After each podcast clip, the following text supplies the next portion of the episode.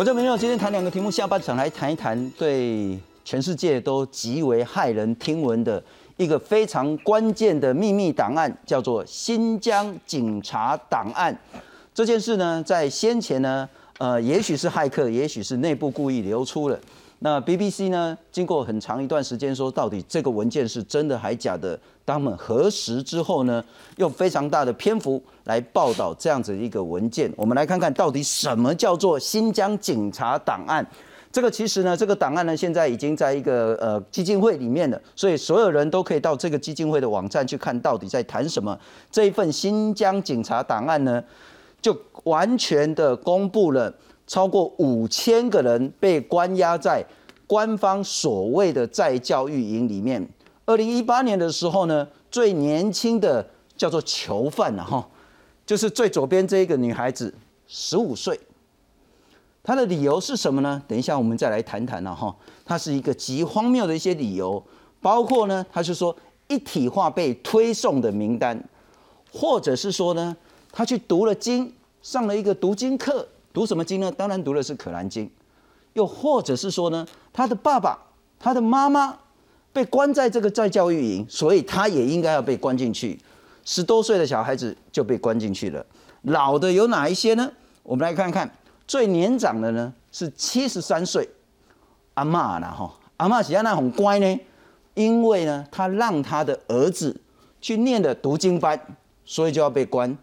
中共官方说呢。这个呢是学校，是我要跟你导正你的这些思想。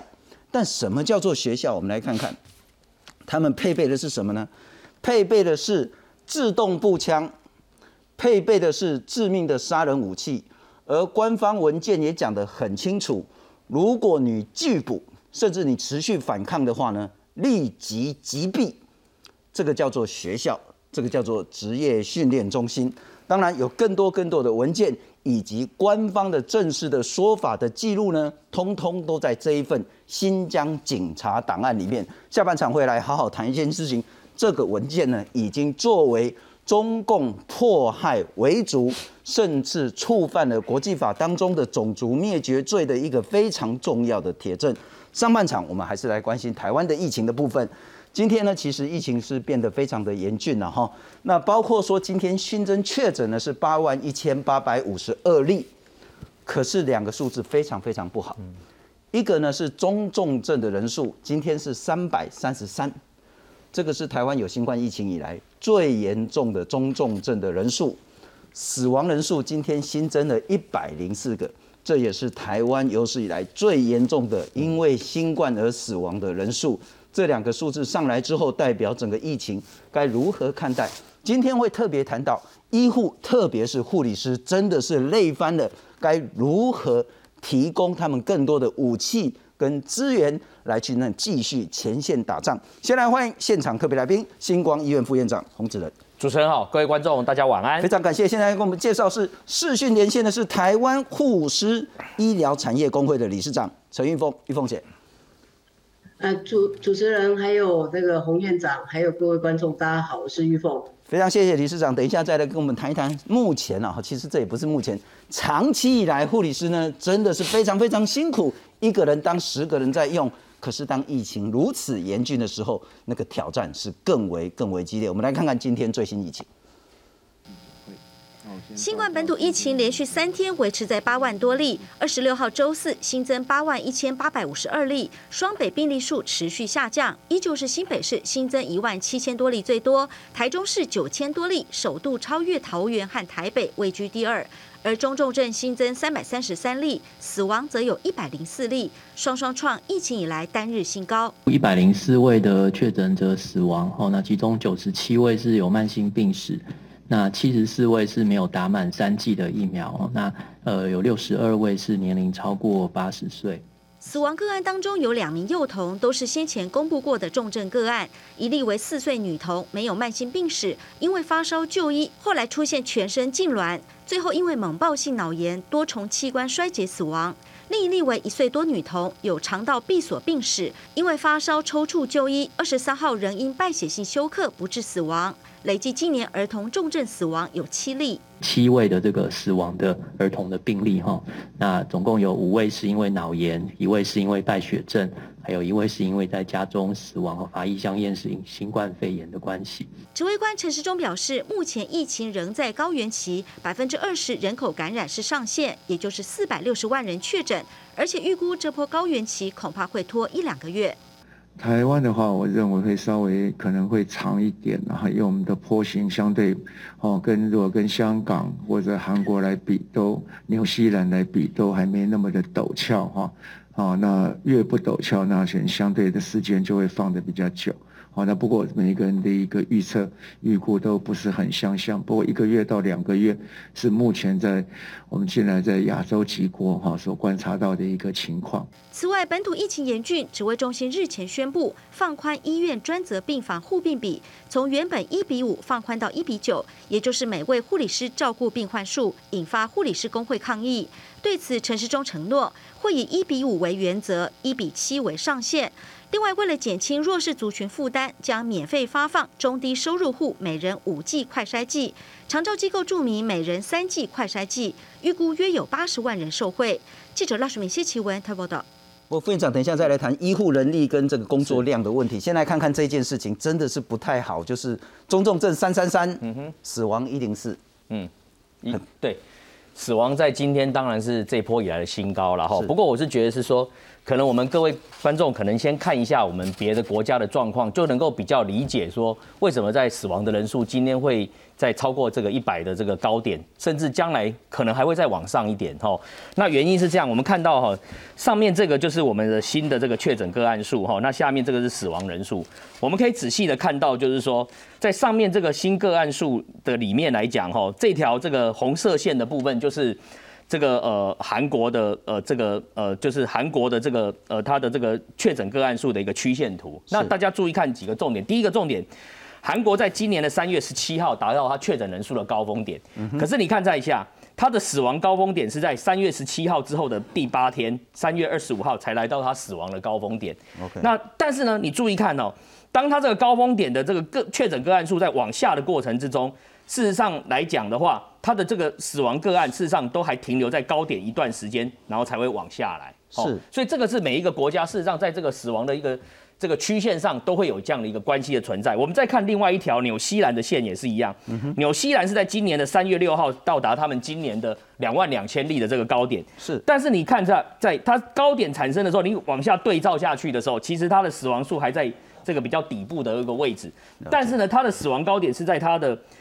确诊个案数高点之后的将近快一个月的四月六号才出现一个相对高点，但是事实上来讲，你可以看得到，它在确诊个案数在这个高原区盘整的时候，事实上它的死亡个个案数呢，就还是在往往上在上升的一个过程。所以事实上这里面就告诉我们，台湾今天的曲线其实跟纽西兰、韩国大概都是一样那个趋势，就是说我们在前一阵子的高原区，我们在前一阵子的这个。五月十号以后，我们就开始进入每天五万到十万的这个 range 在跳动的时候，是那这些个案数有可能在未来的七天到十天以后，那确诊的这个个案数如果中症或者有的重症，然后就有的就转为死亡，那这些个案数就出来。当然这里面有一些个案数是这样子，它本身来讲是它本身的疾病就已经是比较就尤其是年纪八十岁以上的有一些内科性的疾病。那他只是说，他这个内科疾病本身的致病性就已经很高了。那不幸在进到医院。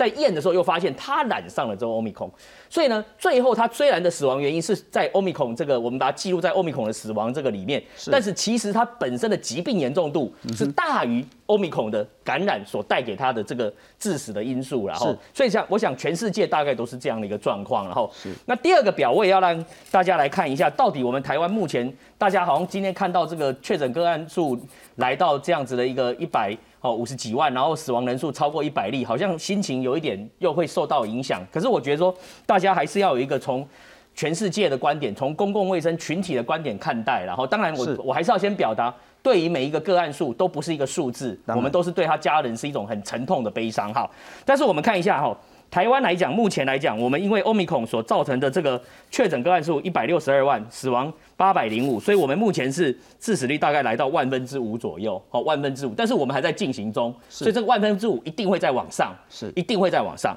那往上的过程中，我们可以看得到，相对于纽西兰，他们是呃万分之哦八点九，那这样呢，那南韩是十点六哈，那这个日本，然后英国是三十四点四哦，万分之三十四点四。但是这里面呢，如果你再看另外一个数字，这个就是用全人口去算它的致死率，就是用我们该国的全人口人数除上它的目前因为 Omicron 致死的死亡个案数，你就会发现到说，台湾现在是其实是还在万分之零点三左右，零点三哦。那当然这个还会再增加，但是你看这里面有一个比较大差异是谁呢？是日本。日本的话，事实上它的全人口的致死率只有多少？万分之零点九而已。可是呢，它如果用 Omicron 的确诊数的死亡数，它是万分之十七点三，是它好像是比这个韩国跟纽西兰要来得高。那这就代表什么？代表日本的所谓的未报告病例数，就是大家爱讲的那个黑数的数量，母数母数是比较多的。是那它母数比较多的那个确那个黑数啦，你们所谓的黑数比较多，它没有它是未报告病例数比较多的时候。它那个分母就变小，所以你会显得说好像它致死率比较比数值就变高了。纽西兰跟韩国来的高，但其实不是一样，因为你从全人口的比例一放进去，是你会发现事实上日本的这个疫情控制的很好，因为它每这个哈就全人口的致死率就万分之零点九左右，是那其他都跟它的排序是一致。我整理一下副院长的说法哈，那其实有两个非常重要的重点是，第一个呢，从韩国跟纽西兰的经验我们对。来看的话呢，韩国呢是在它的确诊达到高峰之后一个礼拜死亡才达到高峰，对。第然后纽西兰可能要快到三个礼拜以后了对。哈。可是这两个国家都有一个趋势，当他确诊往下掉的时候，对，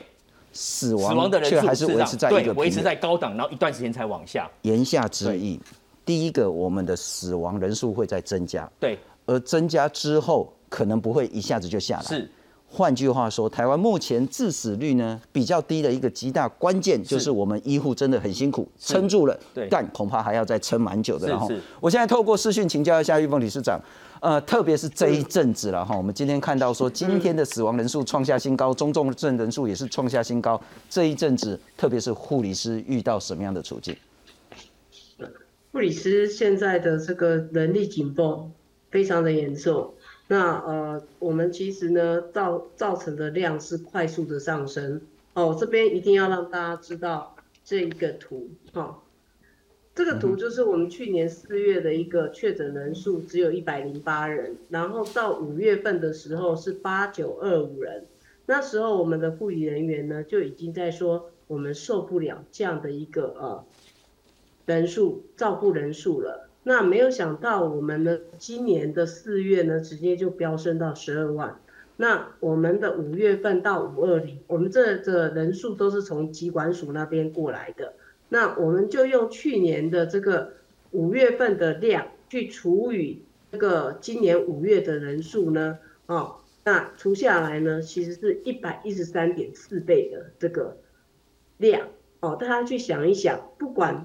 现在政府说那个轻症的都在去居家隔离或者是检疫所去做处理的，进到医院的是急重症，然后这样子的情况其实是没有让我们护理人员减轻压力的。大家可以去看到急诊是大排长龙的一个状况。然后呢，我们的病房呢，因为我们的照顾急重症专责病房的开立越来越多，病房的缩减，其实护理人员的压力也越越来越大的一个情况。那甚至呢，我们的专责病房呢，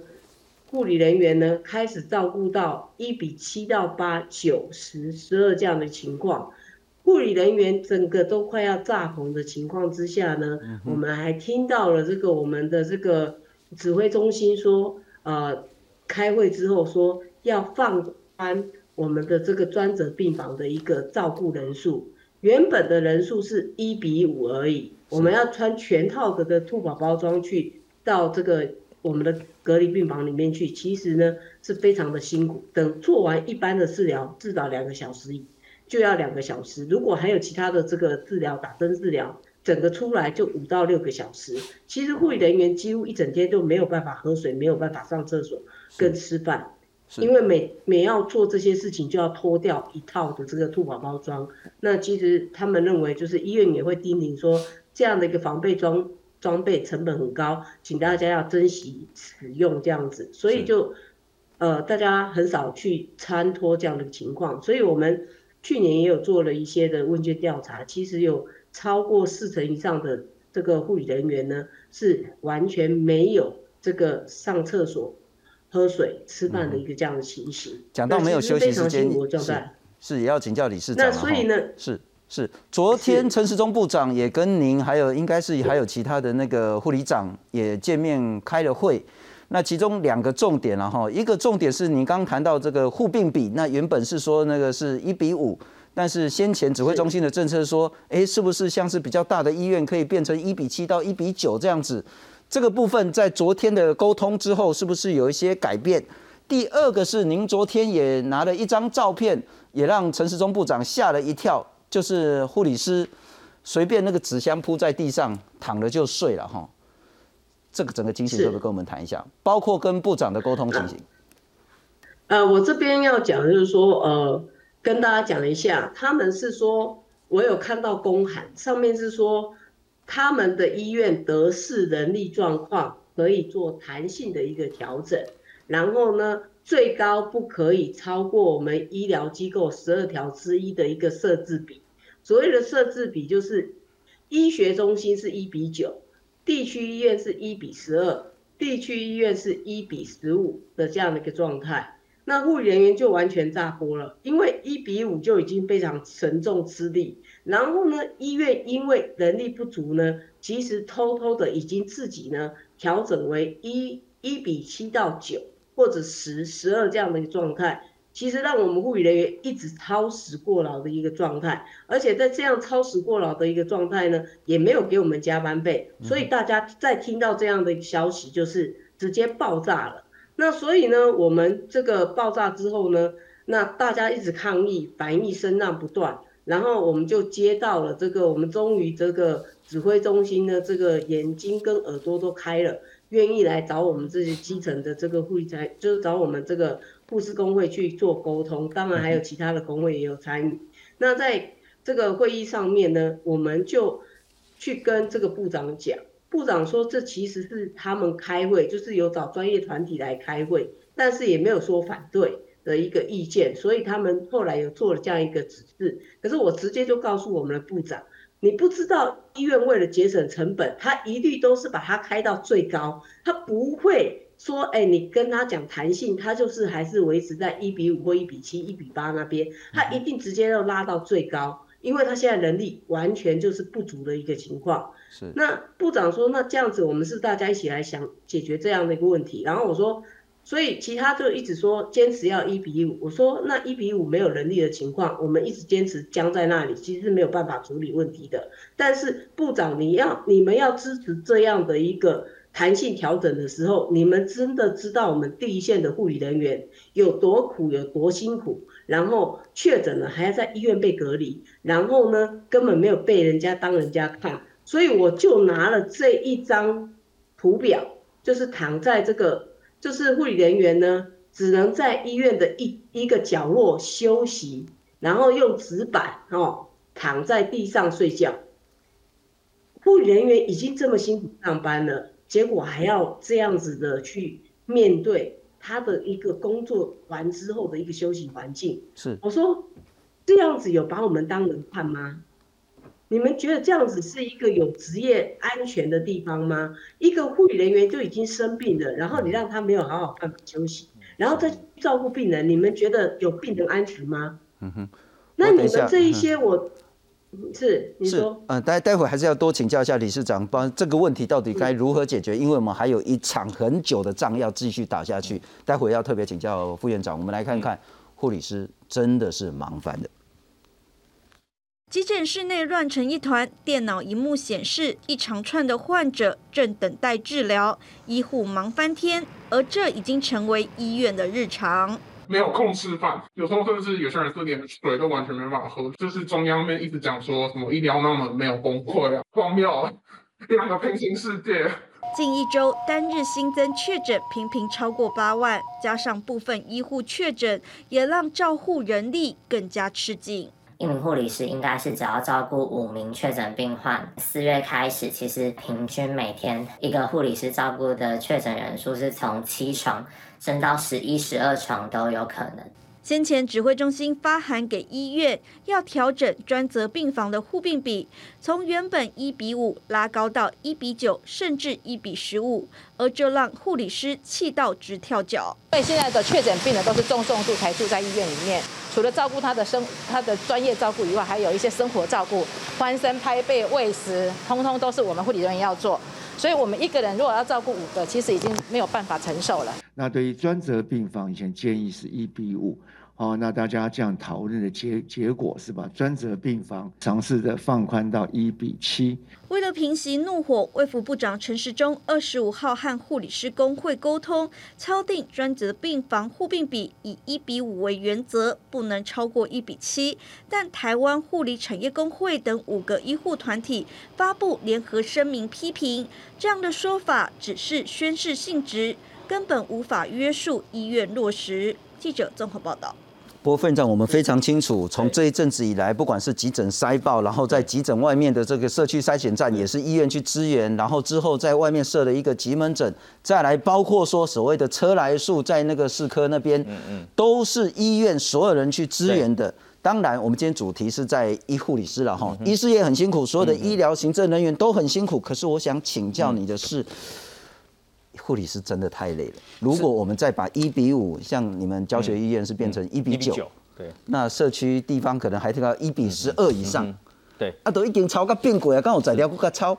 是的哈，我想哈，这次我觉得这次来讲，我们很感谢就是这个护师医疗产业工会的陈玉凤理事长，然后他一直代表这哈，相对的很多护理人员基层都会跟他反映心声。那但是我也这边也看到了，事实上昨天。部长跟所有的我们的这些 CTC 的长官坐下来，跟这些代表们、基层代表一起来会谈，那得到了昨天有六点的共识，然后其中一点就是说，我们把这个护币比一比五为原则，不最多不要超过一比七。我想这个有时候在整个滚动发展的过程中，也是要看现场的一些好临床的一些状况去做一个调整。我举一个例子就好了。所以上线譬如教学医院就不是一比九，而是一比七。对，像医学中心来讲，它所谓的一比九，原来的一比九、一比十二、一比十五是根据你是。医学中心或者是区域医院或地区医院做不同的那个分分等级嘛，哈。那以我们医学中心星光为例，我们就是原来是一比九嘛，哈。但是经过昨天这样的讨论完以后，就回到了一比七。但是一比七不是说我们就一定是一比七，而是说你不能超过一比七，上限一比七，最好你就是一比六，甚至一比五以下会更好，哈。那当然这里面他们昨天开会还有一个很重要的重点，就是说在上一周的时候，事实上。我们就是也是为代表医界也跟部里面有反映说，哈，现在的护理人员就是刚才那个理事长所讲的一样，他现在照顾这些欧米孔的病人，事实上在医疗护理的部分其实没有问题，因为今年的疾病的严重度确实没有像去年阿法病疫株来的那么高，但是他多了很多什么生活照顾，是要帮他喂饭，是要帮他换尿布等等这些工作啊，这个就占了护理人员很多的时间。你想想看，要喂一个失智的老人家。喂一餐饭要多久的时间？是，所以这个就是一个影响护理人员的职业环境的一个很重要的一个杀伤力。是，所以那次上星期我们也跟部里反映说，一定要把什么，就是长这个照护人力一定要也要摆进去。所以呢，他们很快也做成决定，就是说会把这个受过训练的照护员也要放进去，跟护理人员协同照顾。就是说护理人员就照顾护理的部分，那照护员来负责。喂饭呐，一些生活照顾的部分就由助理员去处理。那助理员国家也给予他津贴，是哦。所以我想很多事情就是说不可能完全的美好，是跟尽善尽美。但是我觉得透过像护像这个陈玉凤理事长，还有我们这个像这个季季理事长等等很多人，我们共同出来反映基层的状况。是那我们国家也听到这样的心声，赶快要做一些及时性的处理。譬如说，我就建议是说，国家如果要发津贴，你有时候津贴发你是可能三个月半年发。那你既然要发钱，早发钱，晚发钱，你为什么不发在前面？是，所以这个我们也跟部里反映说，这个好像我们去送人家礼物，当然是送前面嘛。你等到说要谢谢他，等到事以后你再去谢谢他，是，这效果当然不是那么及时性跟有效性。是，所以我也是觉得说，